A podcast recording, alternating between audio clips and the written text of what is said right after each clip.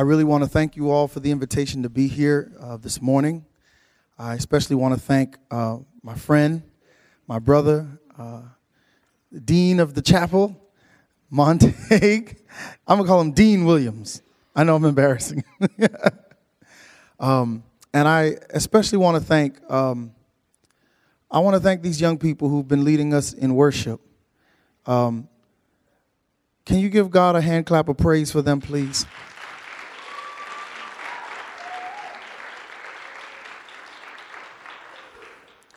I'm really overwhelmed by, um, by the spirit of, of this group up here and the way that they've given themselves over to leading us in worship. I, I just want to thank you again. Um, and I felt some trepidation even walking up here. Um, just just because of the atmosphere that they have set.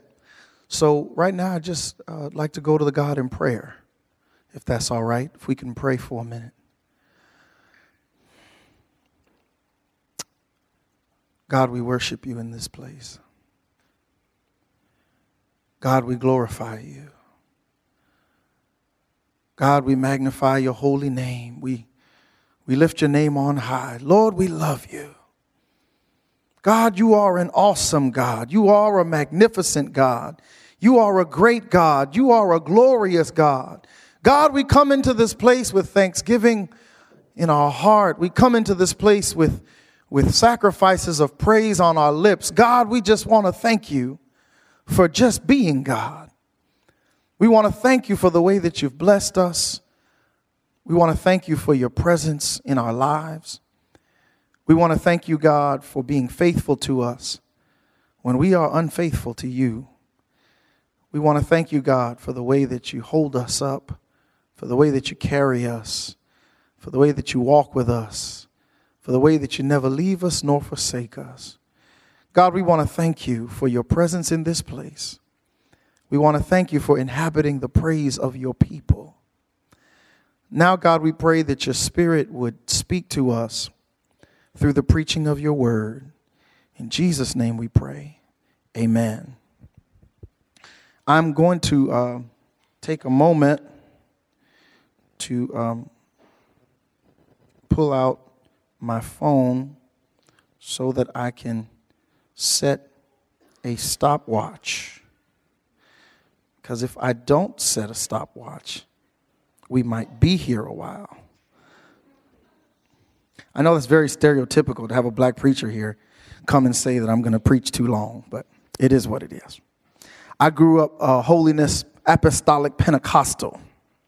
I'm, I'm AME now, so I've had to learn how to be more refined and how to uh, limit myself into a particular set of expectations within the order of worship. I even brought my robe this morning because that's how I've been schooled to preach now. Montague saw the robe bag and he was like, What, what is this? What is this? I said, It's my robe. I didn't know if I was supposed to robe up. And he was like, You're going to scare them. Please put the robe away. So I think he was like two minutes away from running and getting me a sweater or something so I could take off my suit. Um, but, anyway, here we are. Um, scripture text for this morning is in the Gospel of Matthew uh, chapter 5. Gospel of Matthew, chapter 5, um, reading from verse 38 uh, through to the end of the chapter, verse 48. Um, Matthew chapter 5, for those who are following along.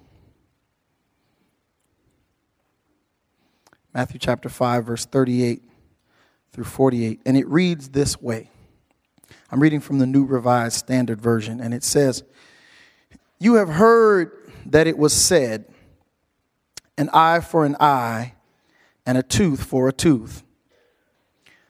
But I say to you, do not resist an evildoer. But if anyone strikes you on the right cheek, turn the other also.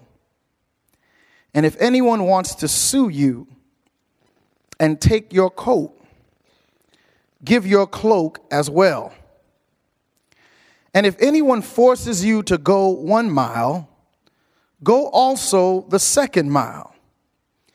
Give to everyone who begs from you, and do not refuse anyone who wants to borrow from you.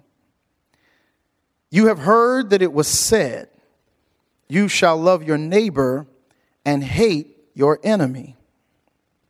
But I say to you, love your enemies and pray for those who persecute you, so that you may be children of your Father in heaven. For he makes his sun rise on the evil and on the good, and sends rain on the righteous and on the unrighteous. For if you love those who love you, what reward do you have? Do not even the tax collectors do the same? And if you greet only your brothers and sisters, what more are you doing than others? Do not even the Gentiles do the same? Be perfect, therefore, as your heavenly Father is perfect.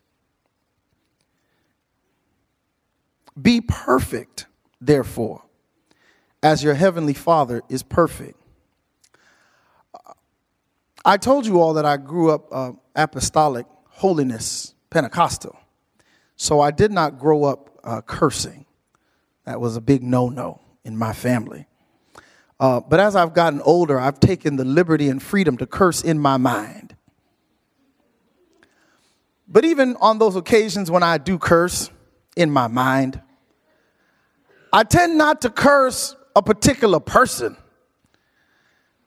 But on weeks like this, I find myself cursing one of my old professors, the Reverend Dr. Horace Allen. May he rest in peace. Dr. Horace Allen was an old Presbyterian minister who was very active in the ecumenical church. And he taught me in worship and in parish preaching.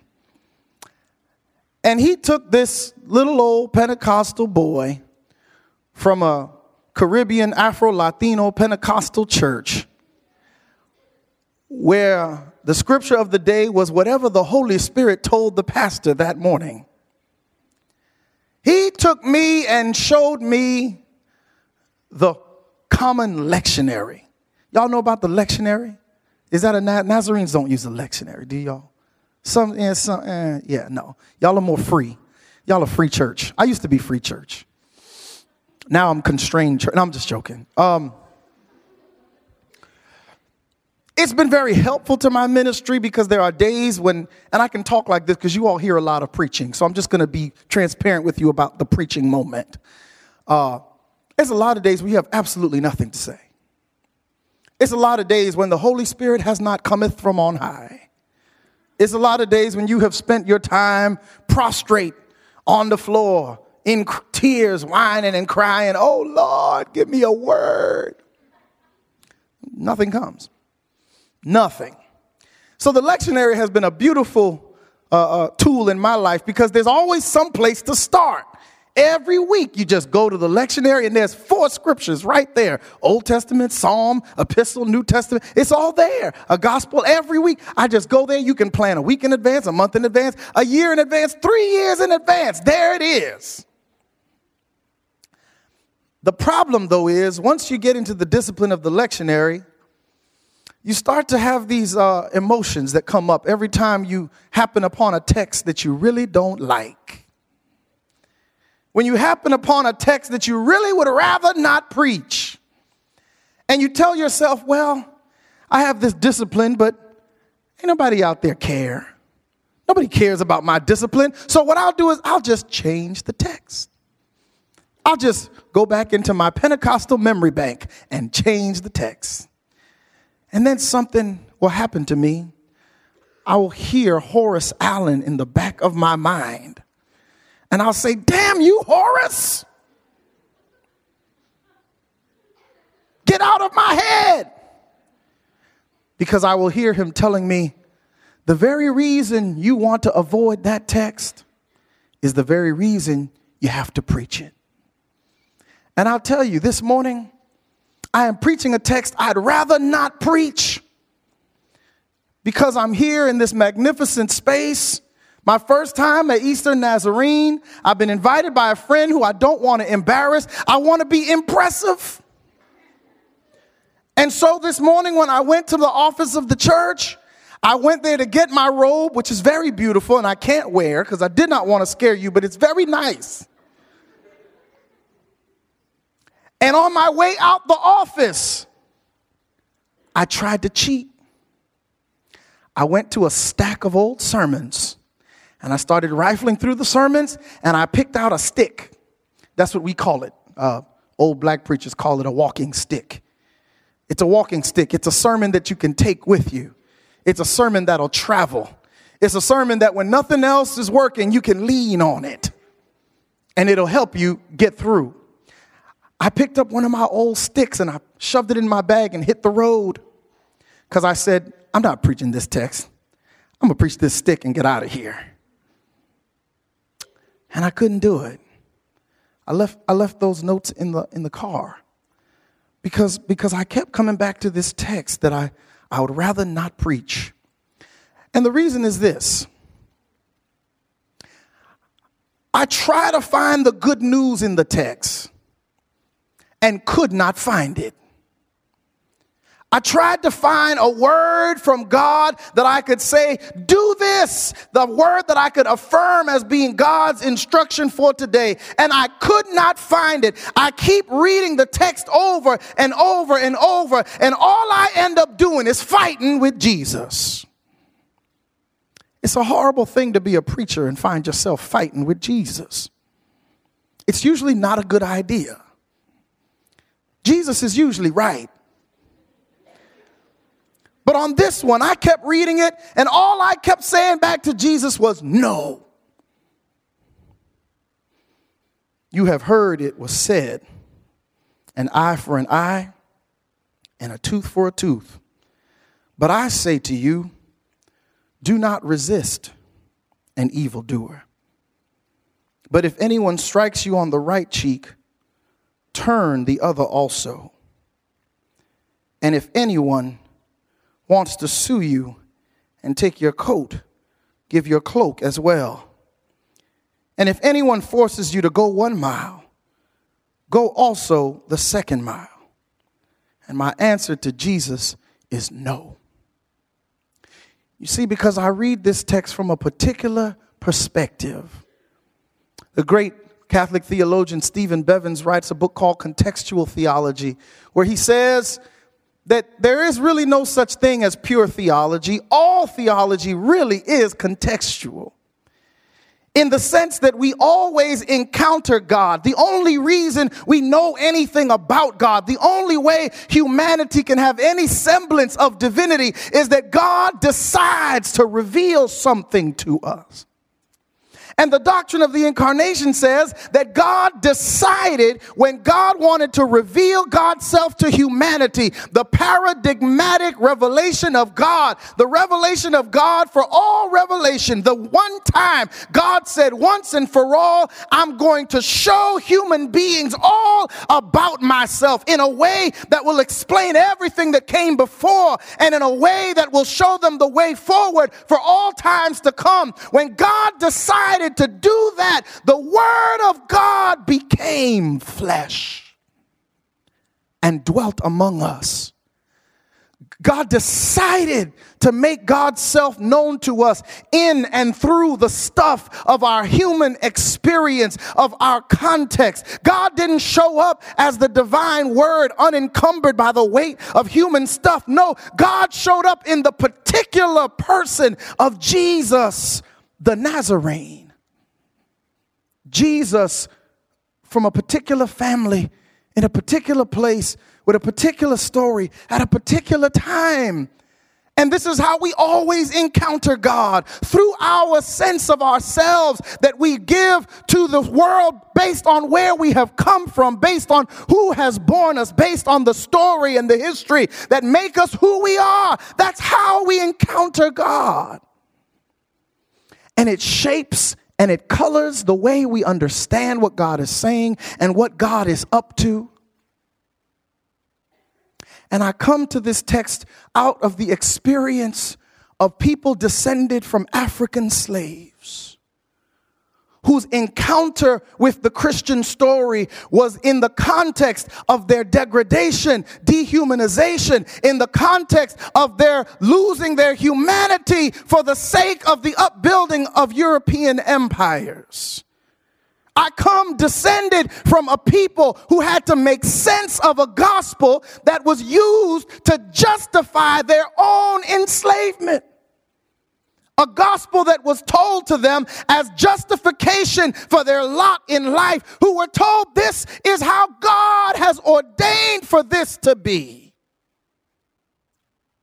I come from a people who heard preacher after preacher tell them the Bible says, slaves obey your masters. The Bible says, slaves be obedient to them and serve them as unto the Lord. I come from a people who have been told that your suffering is redemptive because look at Jesus. Jesus took his suffering on the cross and he never said a mumbling word. And so here you are in chains and in shackles. Here you are feeling the lash of a whip. Here you are being beaten and raped, abused, torn from families, torn from husbands, wives, sons, daughters, grandchildren, grandfathers, granddaughters. Everybody's being ripped apart, and we're told this is the way God desires it. And over and over, that story shape shifts into new narratives, new ways of reinscribing that same story, new ways of putting that story into an institutional context that over and over and over again tells my people that you are less than human. And not only are you less than human, but that's how God wants it. And if you simply accept your lot in life, somehow it will result in you being blessed. And I come from a Christian tradition that has heard that story and not accepted it passively, but returned to that story over and over again and said, No. Because though that's the way the story has come to me, I know that in the tapestry that is the scriptures, there's another thread than that one. There's another thread that says that in the beginning, God created and that God created human beings. God looked at us and said, It is good. And I'm a part of that creation. I'm a part of that creation, which means that I am good. I, I, see another thread in the story. I see another thread in the story that says, God said to Moses, Go and tell Pharaoh to let my people go. I see another thread in the story a thread in the story where Isaiah rises up and says to the people, is this the kind of fast God desires of you? Simply to pray and to fast from food for one day? No, God says, this is the fast that I require of you to do justice, to stand up for the oppressed, and to seek mercy for the widow and the orphan, for those who have been locked out and left out. You do that, God says, and then you're my people. I come from a tradition that looked at the scriptures and said, No, Jesus said on his first day in worship, in his ministry, he pulled open the scroll and he read from Isaiah and said, The Spirit of the Lord is upon me, for he has anointed me to preach good news to the poor, freedom for the captives. I come from a people that have heard a particular way of understanding the story, and they talked back to the story and said, No, I will not allow this tradition to be used to justify my oppression. I will not allow you to tell me the story about a God who desires my dehumanization. I will not allow you to present to me a Jesus that requires my sacrifice so that others might live. And so I come to the text and I hear Jesus say, Do not resist an evildoer, but if anyone strikes you on the right, turn the other also. I look at it and I say, No, no, Jesus. I got to talk back to you now. I can't just take that, Jesus. I got to talk back a little bit. I got to talk back, Jesus, because that is not the kind of story that I come from, that my people, that's not the way we have encountered God. But here's the funny thing about talking to Jesus Jesus starts to talk back. Jesus starts to talk back to me and says, Well, let me tell you about my people. You see, I come descended from a people of subjugation too. You see, my father was a wandering Aramaean. That's the beginning of the story that Jews are taught to teach their children. That's the beginning of the way they tell their story. Their story begins with a wandering Aramaean named Abraham. Their story begins as a people who were not a people. Their story begins as a homeless people with no place to be, no place to go, no place to call home, no place to be safe, no place to be secure. In fact, in the entire history of the people of Israel, they had 40 years of happiness decades, centuries, millennia of trial and tribulation, and 40 years of happiness. They went from wandering with no home to enslavement. They went from enslavement to wandering in the wilderness. They went from the wilderness to fighting in Canaan for a place to be. And then they had 40 years of the rule of David and Solomon. Then they went right into civil war against one another. Then the northern half of Israel was taken into captivity. Then the southern half was taken into captivity in Babylon. After Babylon came Cyrus with the Assyrians. After the Assyrians came the, the uh, Ptolemies. After them came the Greeks. After the Greeks came the Romans. For 40 years out of thousands of years, Jesus says, My people have been down. My people have had a boot on their neck for all of those years. And so this is not the story of an oppressor trying to justify their position in life. Jesus is talking to a people that know pain. Jesus is talking to a people who are in subjugation at the very moment he's saying these words. Jesus is not telling this to a people who don't know anything about suffering in order to justify their suffering. He's clearly saying something else because Jesus is one who knows how to stand up to injustice. Jesus is one who was killed for standing up to the empire. He says, Don't tell me about your people, I'll tell you about my people. I know what you're going through, son. And so I say to Jesus, then why are you giving me this instruction that appears to my ears like, like death? Jesus says, Look at the end of the story. It finishes by saying, Be perfect, therefore, as your heavenly Father is perfect. But that word perfect that we translate as perfect really comes from the Greek word telos, the Greek word telos, which means purpose. It means the end of a thing. It means what that thing was intended for. It means what that thing was designed for. It means what is natural for that thing to be. In the end, what he's saying is, therefore, be who I've called you to be, just as God is always going to be who God is supposed to be.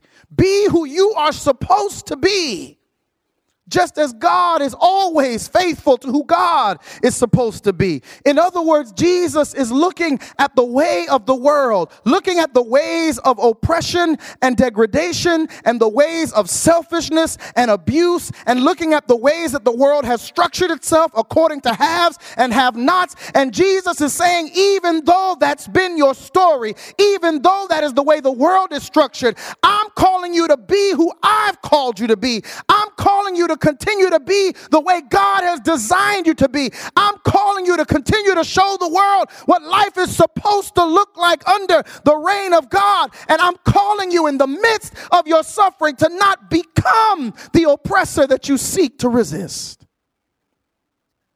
I'm calling you to not let the world of hatred infect your heart and make you hateful.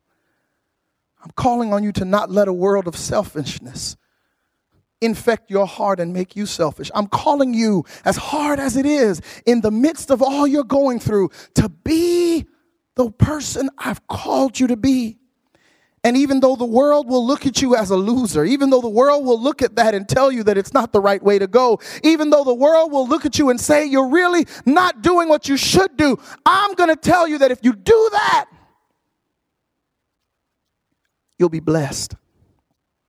Because he begins the sermon Blessed are the poor in spirit, for theirs is the kingdom of heaven. Blessed are those who mourn, for they will be comforted. Blessed are the meek, for they will inherit the earth. Blessed are those who hunger and thirst for righteousness, for they will be filled. Blessed are the merciful, for they will receive mercy. Blessed are the pure in heart, for they will see God. Blessed are the peacemakers, for they will be called children of God. Blessed are those who are persecuted for righteousness' sake. For theirs is the kingdom of heaven. Blessed are you when people revile you and persecute you and utter all kinds of evil against you falsely on my account. Rejoice and be glad, for your reward is great in heaven. For in the same way they persecuted the prophets who were before you. Jesus says, You behave this way, not because it's effective not because it's efficient, not because it will help you win, but it's because who I made you. It's what I made you to be. It's what I made you to be. And when you do that, you may not have the world's blessing, but you'll have mine. Amen.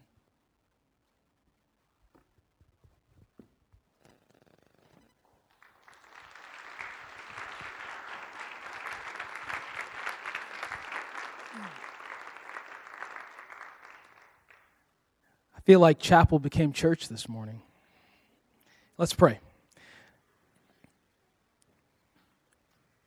Dear God, we just we want you to take our hearts, take our lives, take over. Take everything. Help us be who you have called us to be. God, we thank you for meeting us here in chapel. But God, we know that you use everything here at ENC to form us and shape us into the people you call us to be. So, God, as we go out into our classes, as we go out to our teams, as we go out to our dorms and the dining hall, God, we pray that you would help us see you at work. And we pray that you would help us be open to living faithfully. Lord, we pray this in your name and for the sake of your kingdom. Amen. Go in his grace and peace.